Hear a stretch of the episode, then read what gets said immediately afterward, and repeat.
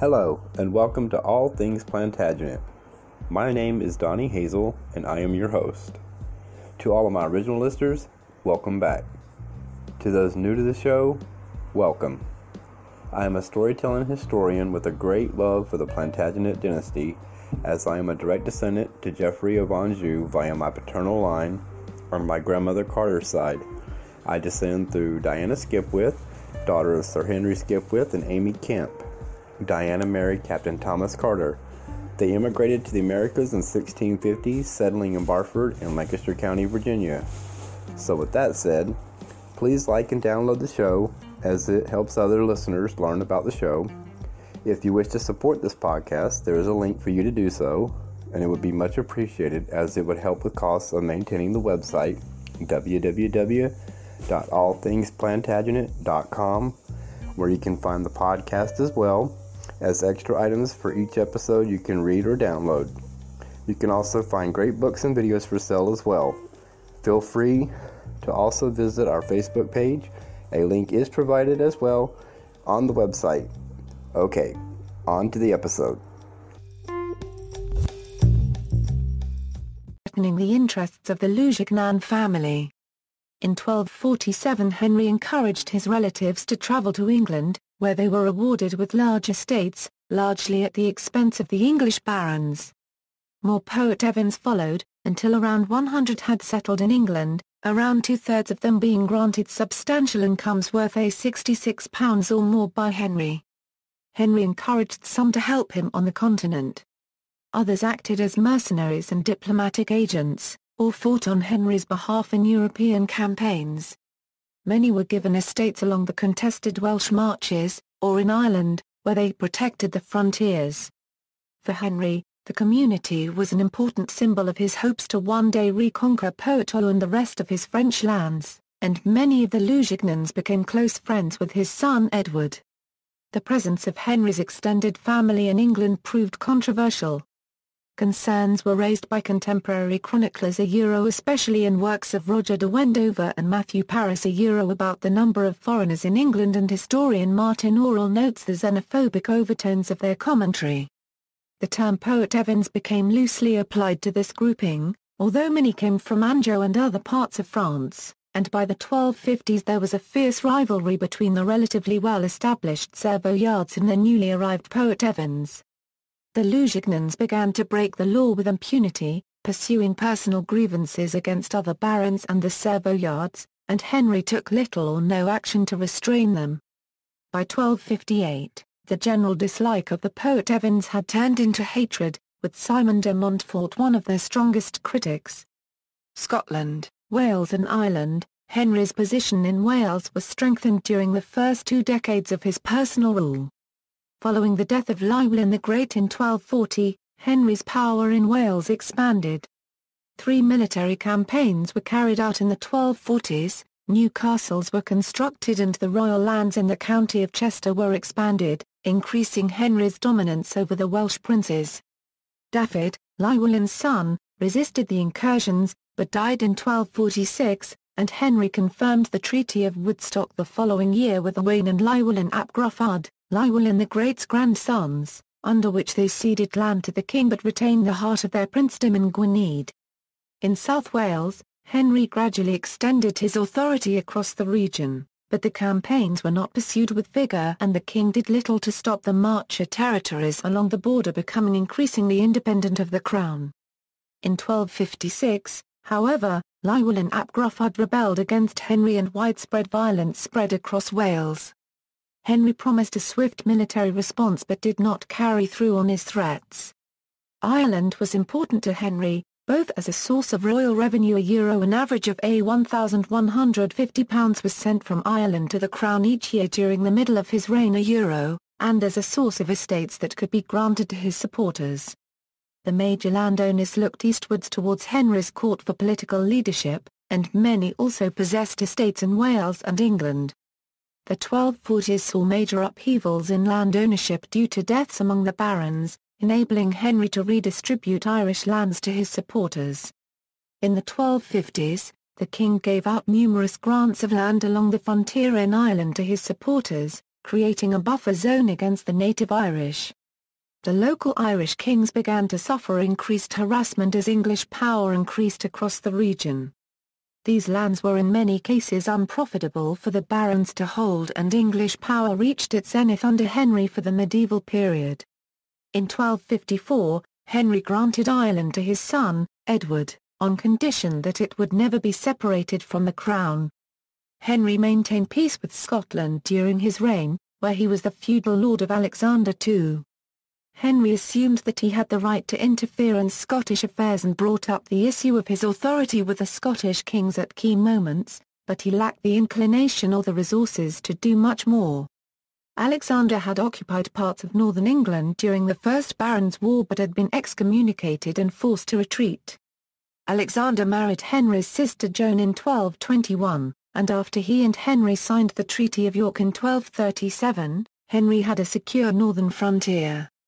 Henry knighted Alexander III before the young king married Henry's daughter Margaret in 1251 and, despite Alexander's refusal to give homage to Henry for Scotland, the two enjoyed a good relationship. Henry had Alexander and Margaret rescued from Edinburgh Castle when they were imprisoned there by a rebellious Scottish baron in 1255 and took additional measures to manage Alexander's government during the rest of his minority years. European strategy. Henry had no further opportunities to reconquer his possessions in France after the collapse of his military campaign at Taillebourg.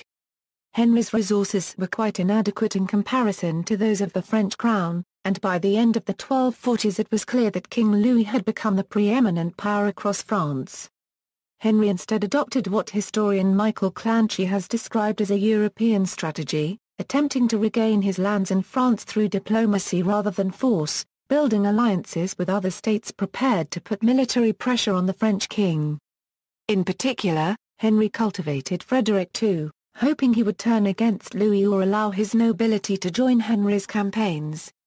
In the process, Henry's attention became increasingly focused on European politics and events rather than domestic affairs. Crusading was a popular cause in the 13th century, and in 1248 Louis joined the ill-fated Seventh Crusade, having first made a fresh truce with England and received assurances from the Pope that he would protect his lands against any attack by Henry.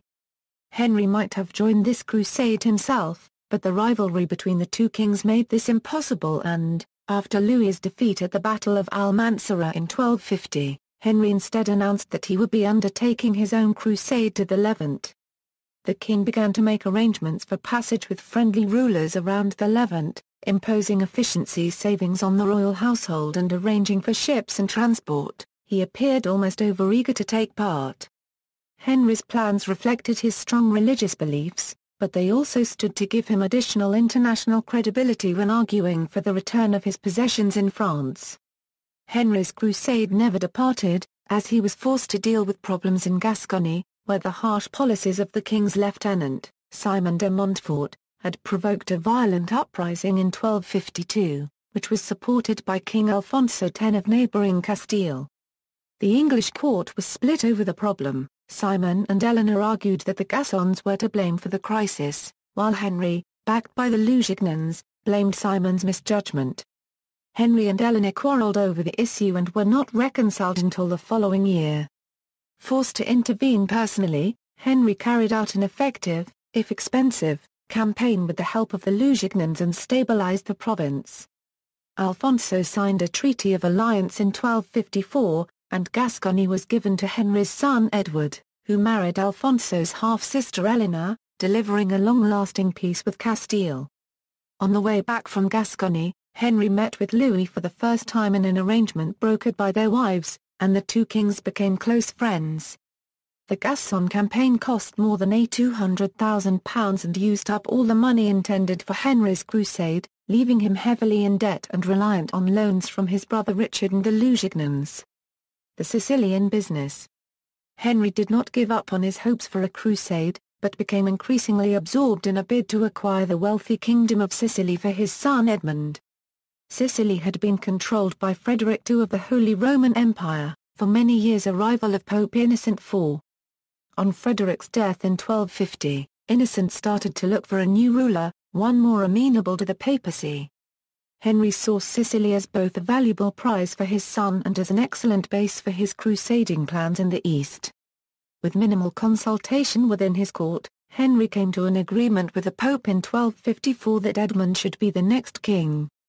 Innocent urged Henry to send Edmund with an army to reclaim Sicily from Frederick's son Manfred, offering to contribute to the expenses of the campaign.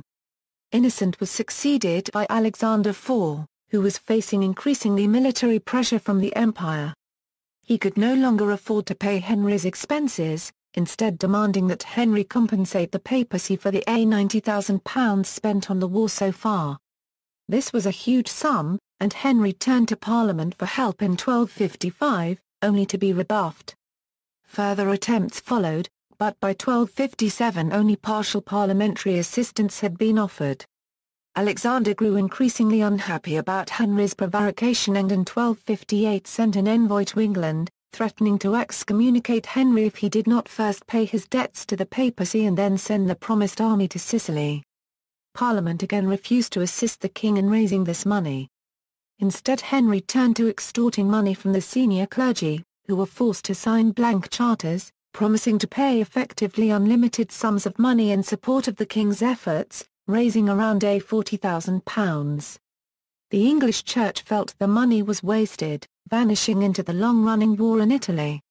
Meanwhile, Henry attempted to influence the outcomes of the elections in the Holy Roman Empire, which would appoint a new king of the Romans.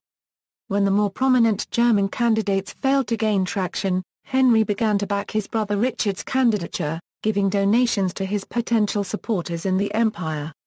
Richard was elected in 1256 with expectations of possibly being crowned the Holy Roman Emperor, but continued to play a major role in English politics. His election faced a mixed response in England. Richard was believed to provide moderate, sensible counsel and his presence was missed by the English barons, but he also faced criticism, probably incorrectly, for funding his German campaign at England's expense. Although Henry now had increased support in the empire for a potential alliance against Louis of France, the two kings were now moving towards potentially settling their disputes peacefully. For Henry, a peace treaty could allow him to focus on Sicily and his crusade. Later reign, revolution. In 1258, Henry faced a revolt among the English barons. Anger had grown about the way the king's officials were raising funds, the influence of the Poitevins at court and his unpopular Sicilian policy. Even the English church had grievances over its treatment by the king. The Welsh were still in open revolt, and now allied themselves with Scotland. Henry was also critically short of money. Although he still had some reserves of gold and silver, they were totally insufficient to cover his potential expenditures, including the campaign for Sicily and his debts to the papacy. Critics suggested darkly that he had never really intended to join the Crusades, and was simply intending to profit from the crusading tithes. To compound the situation, the harvests in England failed. Within Henry's court there was a strong feeling that the king would be unable to lead the country through these problems. The discontent finally erupted in April, when seven of the major English and Savoyard barons Simon de Montfort, Roger and Hugh Bigod, John Fitzgeoffrey, Peter de Montfort, Peter de Savoy and Richard de Clare secretly formed an alliance to expel the Lusignans from court, a move probably quietly supported by the Queen. On April 30, Hugh Bigod marched into Westminster in the middle of the King's Parliament, backed by his co-conspirators, and carried out a coup d'état. Henry, fearful that he was about to be arrested and imprisoned, agreed to abandon his policy of personal rule and instead governed through a council of 24 barons and churchmen, half chosen by the king and half by the barons. His own nominees to the council, however, drew heavily on the hated Lusignans. The pressure for reform continued to grow unabated and a fresh parliament met in June, passing a set of measures known as the Provisions of Oxford, which Henry swore to uphold. These provisions created a smaller council of 15 members, elected solely by the barons, which then had the power to appoint England's justiciar, chancellor and treasurer, and which would be monitored through triannual parliaments. Pressure from the lesser barons and the gentry present at Oxford also helped to push through wider reform, intended to limit the abuse of power by both the king's officials and the major barons. The elected council included representatives of the Savoyard faction but no Poitevins, and the new government immediately took steps to exile the leading Lusignans and to seize key castles across the country. The disagreements between the leading barons involved in the revolt soon became evident. De Montfort championed radical reforms that would place further limitations on the authority and power of the major barons as well as the crown. Others, such as Hugh Bigod, promoted only moderate change, while the conservative barons, such as de Clare, expressed concerns about the existing limitations on the king's powers.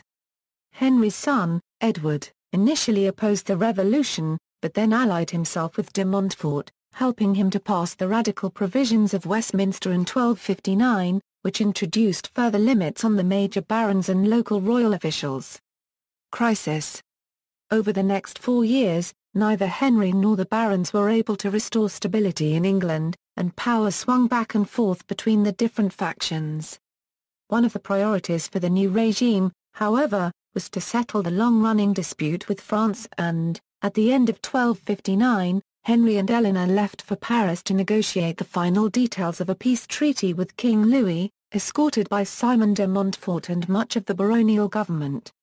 Under the treaty, Henry gave up any claim to his family's lands in the north of France, but was confirmed as the legitimate ruler of Gascony and various neighboring territories in the south, giving homage and recognizing Louis as his feudal lord for these possessions. When de Montfort returned to England, Henry, supported by Eleanor, remained in Paris, where he seized the opportunity to reassert royal authority and began to issue royal orders independently of the barons. Henry finally returned to retake power in England in April 1260, where conflict was brewing between de Clare's forces and those of de Montfort and Edward. Henry's brother Richard mediated between the parties and averted a military confrontation. Edward was reconciled with his father and de Montfort was put on trial for his actions against the king. Henry was unable to maintain his grip on power, however, and in October a coalition headed by de Montfort, de Clare and Edward briefly seized back control, but within months their baronial council had collapsed into chaos as well. Henry continued to publicly support the Provisions of Oxford, but he secretly opened discussions with Pope Urban IV, hoping to be absolved from the oath he had made at Oxford. In June 1261, the king announced that Rome had released him from his promises, and he promptly held a counter-coup with the support of Edward. He purged the ranks of the sheriffs of his enemies and seized back control of many of the royal castles. The baronial opposition, led by de Montfort and de Clare, were temporarily reunited in their opposition to Henry's actions, convening their own parliament, independent of the king, and establishing a rival system of local government across England. Henry and Eleanor mobilized their own supporters and raised a foreign mercenary army. Facing the threat of open civil war, the barons backed down, de Clare switched sides once again, de Montfort left for exile in France, and the baronial resistance collapsed. Henry's government relied primarily on Eleanor and her Savoyard supporters, and it proved short-lived. He attempted to settle the crisis permanently by forcing the barons to agree to the Treaty of Kingston. This treaty introduced a system of arbitration to settle outstanding disputes between the king and the barons, using Richard as an initial adjudicator, backed up by Louis of France should Richard fail to generate a compromise. Henry softened some of his policies in response to the concerns of the barons, but he soon began to target his political enemies and recommence his unpopular Sicilian policy. Henry's government was weakened by the death of de Clare, as his heir, Gilbert, sided with the radicals. The king's position was further undermined by major Welsh incursions along the marches and the Pope's decision to reverse his judgment on the Provisions, this time confirming them as legitimate. By early 1263, Henry's authority had disintegrated and the country slipped back towards open civil war. Second Barons' War. De Montfort returned to England in April 1263 and convened a council of rebel barons in Oxford to pursue a renewed anti-Poitevin agenda. Revolt broke out shortly afterwards in the Welsh marches and, by October, England faced a likely civil war between Henry, backed by Edward, Bigod and the conservative barons, and de Montfort, de Clare and the radicals. de Montfort marched east with an army and London rose up in revolt. Henry and Eleanor were trapped in the Tower of London by the rebels. The Queen attempted to escape up the River Thames to join Edward's army at Windsor, but was forced to retreat by the London crowds. De Montfort took the pair prisoner, and although he maintained a fiction of ruling in Henry's name, the rebels completely replaced the royal government and household with their own, trusted men. De Montfort's coalition began to quickly fragment, Henry regained his freedom of movement and renewed chaos spread across England. Henry appealed to Louis of France for arbitration in the dispute, as had been laid out in the Treaty of Kingston. De Montfort was initially hostile to this idea, but, as war became more likely again, he decided to agree to French arbitration as well. Henry went to Paris in person, accompanied by de Montfort's representatives. Initially de Montfort's legal arguments held sway, but in January 1264, Louis announced the Miss of Amiens, condemning the rebels, upholding the king's rights and annulling the Provisions of Oxford. Louis had strong views of his own on the rights of kings over those of barons, but was also influenced by his wife, Margaret, who was Eleanor's sister, and by the Pope. Leaving Eleanor in Paris to assemble mercenary reinforcements, Henry returned to England in February 1264, where violence was brewing in response to the unpopular French decision. The Second Barons' War finally broke out in April 1264, when Henry led an army into de Montfort's territories in the Midlands, and then advanced southeast to reoccupy the important route to France. Becoming desperate, de Montfort marched in pursuit of Henry and the two armies met at the Battle of Lewes on May 14. Despite their numerical superiority, Henry's forces were overwhelmed. His brother Richard was captured, and Henry and Edward retreated to the local priory and surrendered the following day. Henry was forced to pardon the rebel barons and reinstate the Provisions of Oxford, leaving him, as historian Adrian Jobson describes, little more than a figurehead. De Montfort was unable to consolidate his victory and widespread disorder persisted across the country. In France, Eleanor made plans for an invasion of England with the support of Louis, while Edward escaped his captors in May and formed a new army. Edward pursued de Montfort's forces through the Marches, before striking east to attack his fortress at Kenilworth and then turning once more on the rebel leader himself. De Montfort, accompanied by the captive Henry, was unable to retreat and the Battle of Evesham ensued. Edward was triumphant and de Montfort's corpse was mutilated by the victors. Henry, who was wearing borrowed armor, was almost killed by Edward's forces during the fighting before they recognized the king and escorted him to safety. In places the now leaderless rebellion dragged on, with some rebels gathering at Kenilworth, which Henry and Edward took after a long siege in 1266. The remaining pockets of resistance were mopped up, and the final rebels, holed up in the Isle of Ely, surrendered in July 1267, marking the end of the war. Reconciliation and reconstruction, Henry quickly took revenge on his enemies after the Battle of Evesham. He immediately ordered the sequestration of all the rebel lands, triggering a wave of chaotic looting across the country. Henry initially rejected any calls for moderation, but in October 1266 he was persuaded by the papal legate, Ottobone de Fee, to issue a less draconian policy, called the Dictum of Kenilworth, which allowed for the return of the rebels' lands, in exchange for the payment of harsh fines. The Statute of Marlborough followed in November 1267, which effectively reissued much of the Provisions of Westminster, placing limitations on the powers of local royal officials and the major barons, but without restricting central royal authority. Most of the exiled Poitevins began to return to England after the war. In September 1267 Henry made the Treaty of Montgomery with Llywelyn, recognizing him as the Prince of Wales and giving substantial land concessions. In the final years of his reign, Henry was increasingly infirm and focused on securing peace within the kingdom and his own religious devotions. Edward became the steward of England and began to play a more prominent role in government. Henry's finances were in a precarious state as a result of the war, and when Edward decided to join the Crusades in 1268 it became clear that fresh taxes were necessary. Henry was concerned that Edward's absence might encourage further revolts, but was swayed by his son to negotiate with multiple parliaments over the next 2 years to raise the money. De Montfort had exacted harsh penalties on the Jews which Henry initially reversed, but he reintroduced a range of anti-Jewish measures under pressure from Parliament in the final years of his reign. Henry continued to invest in Westminster Abbey, which became a replacement for the Angevin mausoleum at Fontevraud Abbey, and in 1269 he oversaw a grand ceremony to rebury Edward the Confessor in a lavish new shrine, personally helping to carry the body to its new resting place. Death. Edward left for the Eighth Crusade, led by Louis of France, in 1270, but Henry became increasingly ill. Concerns about a fresh rebellion grew, and the next year the king wrote to his son asking him to return to England, but Edward did not turn back. Henry recovered slightly and announced his renewed intention to join the Crusades himself, but he never regained his full health, and on the evening of November 16, 1272, Henry died in Westminster, probably with Eleanor in attendance. He was succeeded by Edward, who slowly made his way back to England via Gascony, finally arriving in August 1274. At his request, Henry was buried in Westminster Abbey in front of the church's high altar, in the former resting place of Edward the Confessor.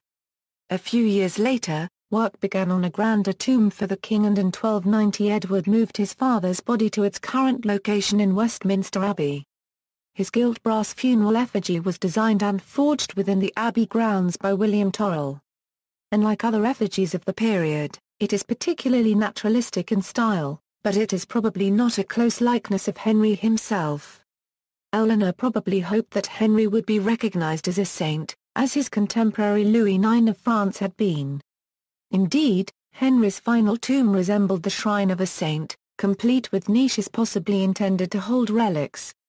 When the king's body was exhumed in 1290, contemporaries noted that the body was in perfect condition and that Henry's long beard remained well preserved, which at the time was considered to be an indication of saintly purity. Miracles began to be reported at the tomb, but Edward was skeptical about these stories. The reports ceased, and Henry was never canonized. In 1292 Henry's heart was removed from his tomb and reburied at Fontevraud Abbey with the bodies of his Angevin family. Legacy, historiography. The first histories of Henry's reign emerged in the 16th and 17th centuries, relying primarily on the accounts of medieval chroniclers, in particular writings of Roger of Wendover and Matthew Paris. These early historians, including Archbishop Matthew Parker, were influenced by contemporary concerns about the roles of the church and state, and examined the changing nature of kingship under Henry, the emergence of English nationalism during the period, and what they perceived to be the malign influence of the papacy. During the English Civil War, historians also drew parallels between Henry's experiences and those of the deposed Charles I. By the 19th century, Victorian scholars such as William Stubbs, James Ramsay, and William Hunt sought to understand how the English political system had evolved under Henry. They explored the emergence of parliamentary institutions during his reign, and sympathized with the concerns of the chroniclers over the role of the Poitevins in England. This focus carried on into early 20th century research into Henry, such as Kate Norgate's 1913 volume, which continued to make heavy use of the chronicler accounts and focused primarily on constitutional issues, with a distinctive nationalistic bias. After 1900, the financial and official records from Henry's reign began to become accessible to historians, including the Pipe Rolls, court records, correspondence and records of administration of the royal forests. Thomas Tutt made extensive use of these new sources in the 1920s, and post-war historians brought a particular focus on the finances of Henry's government, highlighting his fiscal difficulties. This wave of research culminated in Sir Maurice Powick's two major biographical works on Henry, published in 1948 and 1953, which formed the established history of the king for the next 3 decades. Henry's reign did not receive much attention from historians for many years after the 1950s, no substantial biographies of Henry were written after Powick's, and the historian John Beeler observed in the 1970s that the coverage of Henry's reign by military historians remained particularly thin. At the end of the 20th century, however, there was a renewed interest in 13th-century English history, resulting in the publication of various specialist works on aspects of Henry's reign, including government finance and the period of Henry's minority. Current historiography notes both Henry's positive and negative qualities. Historian David Carpenter judges Henry to have been a decent man, who failed as a ruler due to his naivety and inability to produce realistic plans for reform, a theme echoed by Hugh Ridgway, who also notes his unworldliness and inability to manage his court, but who considers him to have been essentially a man of peace, kind and merciful. Popular culture. Henry's life was depicted in a series of contemporary illustrations sketched and watercolored by the chronicler Matthew Paris, mostly drawn in the margins of the Chronica Majora. Paris first met Henry in 1236 and enjoyed an extended relationship with the king, although Paris disliked many of Henry's actions and the illustrations are frequently unflattering. Henry was also shown in the poetry of his Italian contemporary Dante, who depicted Henry in the Divine Comedy as an example of a negligent ruler, sitting alone in purgatory to one side of the other failed kings. It is unclear why he is shown separately from his contemporaries. Possible explanations include that this is a code by Dante to show that England was not part of the Holy Roman Empire, or that it is a favorable comment on Henry himself, highlighting his unusual piety. Unlike many other medieval kings, Henry did not feature significantly in the works of William Shakespeare, and in the modern period he has not been a prominent subject for films, theatre or television, having only a minimal role in modern popular culture. Children. Henry and Eleanor had 5 children, Edward I, Margaret, Beatrice, Edmund, Catherine. Henry had no illegitimate children. Ancestors, notes. References. Bibliography, Oral, Martin L'Empire de Plantagena T, 1154 Euro 1224. Paris, France, Tempus. ISBN A 978-2-262-02282-2A, French, Bieler, John. Military Developments from Prehistoric Times to 1485 Inches. In Higham, Robin. A Guide to the Sources of British Military History. London, UK, Routledge and Keegan Paul PPA 43 Euro 64.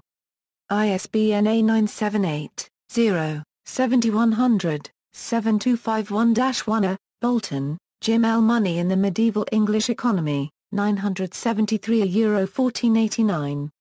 Manchester, UK, Manchester University Press. ISBN A 978-0-7190-5040-4A, Bradbury, Jim. Philip Augustus, King of France 1180 Euro 1223. London, UK, Longman. ISBN A 978-0-582-06058-6A, Carpenter, D.A. The Minority of Henry III.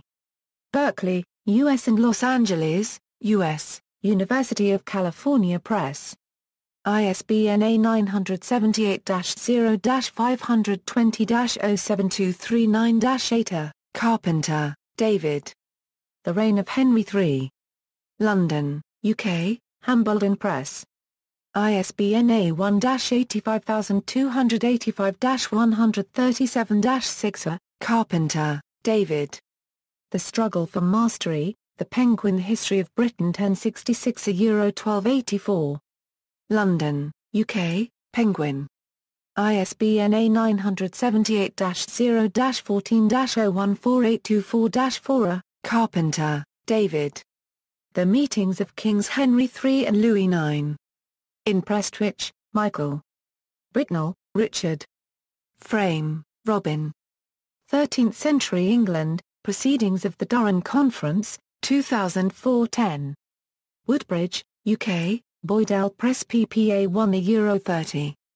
ISBN A 978-1-84383-122-8A, Clanchy, M.T. England and its Rulers, 1066 Euro 1307. Oxford, UK, Blackwell Publishing. ISBN A 978-1-4051-0649-8A, Cole, Virginia. A Ritual Charity and Royal Children in 13th Century England. In Rollo Costa, Joe Lepp. medieval and early modern ritual, formalized behavior in Europe, China and Japan. Leiden, the Netherlands, Brill pp. 221 €241. ISBN A978-90-04-11749-5. Davis, Our Domination and Conquest, The Experience of Ireland, Scotland and Wales 1100 €1300. Cambridge, UK, Cambridge University Press. ISBN A978-0-521-02977-3. Davis, John Paul. The Gothic King, A Biography of Henry III. London, UK, Peter Owen. ISBN A978-0-7206-1480-0. Duffy, Mark. Royal Tombs of Medieval England. Stroud, UK, Tempus. ISBN A978-0-7524-2579-5. Eaglin, R.J. The Evolution of Coinage in 13th Century England. Incoss, Peter R. Lloyd, Simon D. 13th Century England, Proceedings of the Newcastle upon Tyne Conference, 1991-4. Woodbridge, UK, Boydell Press ppa 15 €24. ISBN A0-85115-325-9. Frame, Robin. King Henry III and Ireland, The Shaping of a Peripheral Lordship. Incoss, Peter R. Lloyd, Simon D. 13th Century England, Proceedings of the Newcastle upon Tyne Conference, 1991-4. Woodbridge, UK, Boydell Press ppa 179 €202. ISBN A0-85115-325-9. Fritz, Stephanie. Henry III of England. Inrood, J. Critical Companion to Dante, a literary reference to his life and work. New York City, Facts on File. PA 466. ISBN A978-0-8160-6521-9. Gillingham, John. The Angevin Empire. London, UK, Edward Arnold. ISBN A0-7131-6249-X. Gerbel, Stefan. The Great War and Medieval Memory, War, Remembrance and Medievalism in Britain and Germany, 1914–1940. Cambridge, UK, Cambridge University Press. ISBN A978-0-521-85415-3. Goodall, John. The English Castle. New Haven, US and London, UK, Yale University Press.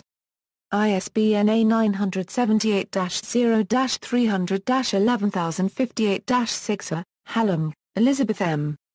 Everard, Judith A. Capetian, France, 987 €1328. Harlow, UK, Longman. ISBN A978-0-582-40428-1. Hillaby, Joe. Jewish colonization in the 12th century. In Skinner, Patricia. Jews in Medieval Britain. Woodbridge, UK, Boydell Press ppa 15 €40. ISBN A978-1-84383-733-6. Hillen, Christian. The Minority Governments of Henry III, Henry and Louis IX Compared. In Vila, J. Paragraph RNK. Burton, Janet E. Schofield, Philip. 13th Century England, Proceedings of the Grigionog Conference, 2005-11. Woodbridge, UK, Boydell Press ppa 46 €60. ISBN A978-1-84383-285-0. Holt, James Clark. The Loss of Normandy and Royal Finance. In Holt, James Clark. Gillingham, John. War and Government in the Middle Ages, Essays in Honour of J. O. Prestwich. Woodbridge, UK, Boydell Press ppa 92 €105. ISBN A978-0-389-20475-6. Howell, Margaret. The Children of King Henry III and Eleanor of Provence. In Cos, Peter R. Lloyd, Simon D. 13th Century England, Proceedings of the Newcastle-upon-Tyne Conference, 1991-4. Woodbridge, UK, Boydell Press PPA 57 €72. ISBN A0-85115-325-9. Howell, Margaret. Eleanor of Provence, Queenship in 13th Century England. Oxford, UK, Blackwell Publishers. ISBN A978-0-631-22739-7. Jobson, Adrian. The First English Revolution, Simon de Montfort, Henry III and the Barons' War. London, UK, Bloomsbury. ISBN A978-1-84725-226-5. Kalov, Linda. Looking at Animals in Human History. London, UK, Reaction Books. ISBN A978-1-86189-334-5. Louis, Suzanne. The Art of Matthew Paris in the Chronica Majora. Berkeley, U.S. and Los Angeles, U.S., University of California Press. ISBN A978-0-520-04981-9. Medicott, J. R. Simon de Montfort. Cambridge, UK, Cambridge University Press.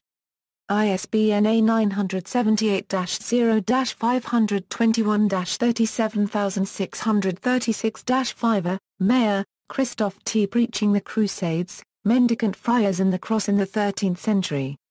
Cambridge, UK, Cambridge University Press. ISBN A978-0-521-63873-9. Mayer Harting, Henry. Religion, Politics and Society in Britain, 1066-1272. Harlow, UK, Longman. ISBN A978-0-582-41413-6. McGlynn, Sean. Blood Cries Afar, The Forgotten Invasion of England, 1216. Stroud, UK, The History Press. ISBN A978-0-7524-8831-8. Moss, V.D. The Norman Exchequer Rolls of King John. In Church, Stephen D. King John, New Interpretations. Woodbridge, UK, Boydell Press PPA 101-116. ISBN A978-0-85115-947-8. Pounds, Nigel J. G. The Medieval Castle in England and Wales, A Social and Political History. Cambridge, UK, Cambridge University Press. ISBN A978-0-521-45099-7. Ridgway, Hugh. King Henry III and the Aliens, 1236-1272. In Cos, Peter R. Lloyd, Simon D. 13th Century England, Proceedings of the Newcastle-upon-Tyne Conference, 1987-2. Woodbridge, UK, Boydell Press PPA 81-92. ISBN A978-0-85115-513-5. Robson, Michael. The Grey Friars of Lincoln, c. 1230-1330, The Establishment of the Friary and the Friars' Ministry and Life in the City and Its Environs. In Robson, Michael. Ra. Paragraph Carson, Jens. Franciscan Organization in the Mendicant Context, Formal and Informal Structures of the Friars' Lives and Ministry in the Middle Ages. Berlin, Germany, Lit PPA 119-146. ISBN A978-3-643-10820-3. Senokak, Neslian. The Poor and the Perfect, The rise of learning in the Franciscan order, 1209 – 1310. New York City, Cornell University Press. ISBN A 978-0-8014-6471-3. Spofford, Peter. Money and its use in medieval Europe. Cambridge, UK, Cambridge University Press. ISBN A 978-0-521-37590-0. Stacey, Robert C. Parliamentary Negotiation and the Expulsion of the Jews from England. In Prestwich, Michael. Bricknell, Richard H. Frame, Robin. 13th Century England, Proceedings of the Durham Conference, 1995-6. Woodbridge, UK, Boydell Press PPA 77-102. ISBN A 978-0-85115-674-3. Stacey, Robert C. The English Jews under Henry III, Historical, Literary and Archaeological Perspectives. In Skinner, Patricia. Jews in Medieval Britain. Woodbridge, UK, Boydell Press PPA 41-54. ISBN A 978-1-84383-733-6. Turner, Ralph E. King John, England's Evil King. Stroud, UK, History Press. ISBN A 978-0-7524-4850-3. Tierman, Christopher. England and the Crusades, 1095-1588. Chicago, U.S., University of Chicago Press. ISBN A 978-0-226-82013-2. Vincent, Nicholas. The Holy Blood, King Henry III and the Westminster Blood Relic. Cambridge, UK, Cambridge University Press. ISBN A 978-0-521-02660-4. Vincent, Nicholas. Isabella of Angoulême, John's Jezebel. In Church, Stephen D.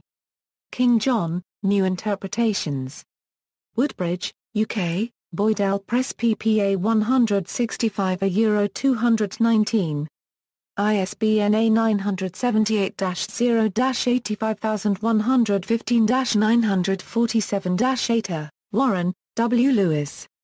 King John. London, UK, Methuen. ISBN A 0-413-45520-3. Weiler, J. Paragraph RNKU Henry III's Plans for a German Marriage and Their Context. In Prestwich, Michael. Bricknell, Richard. Frame, Robin. 13th Century England, Proceedings of the Durham Conference, 1997-7. Woodbridge, UK, Boydell Press PPA 173-188. ISBN A 978-0-85115-719-1. Weiler, J. Paragraph RNKU Henry III of England and the Stauffen Empire, 1216-1272. Paris, Royal Historical Society, Boydell Press.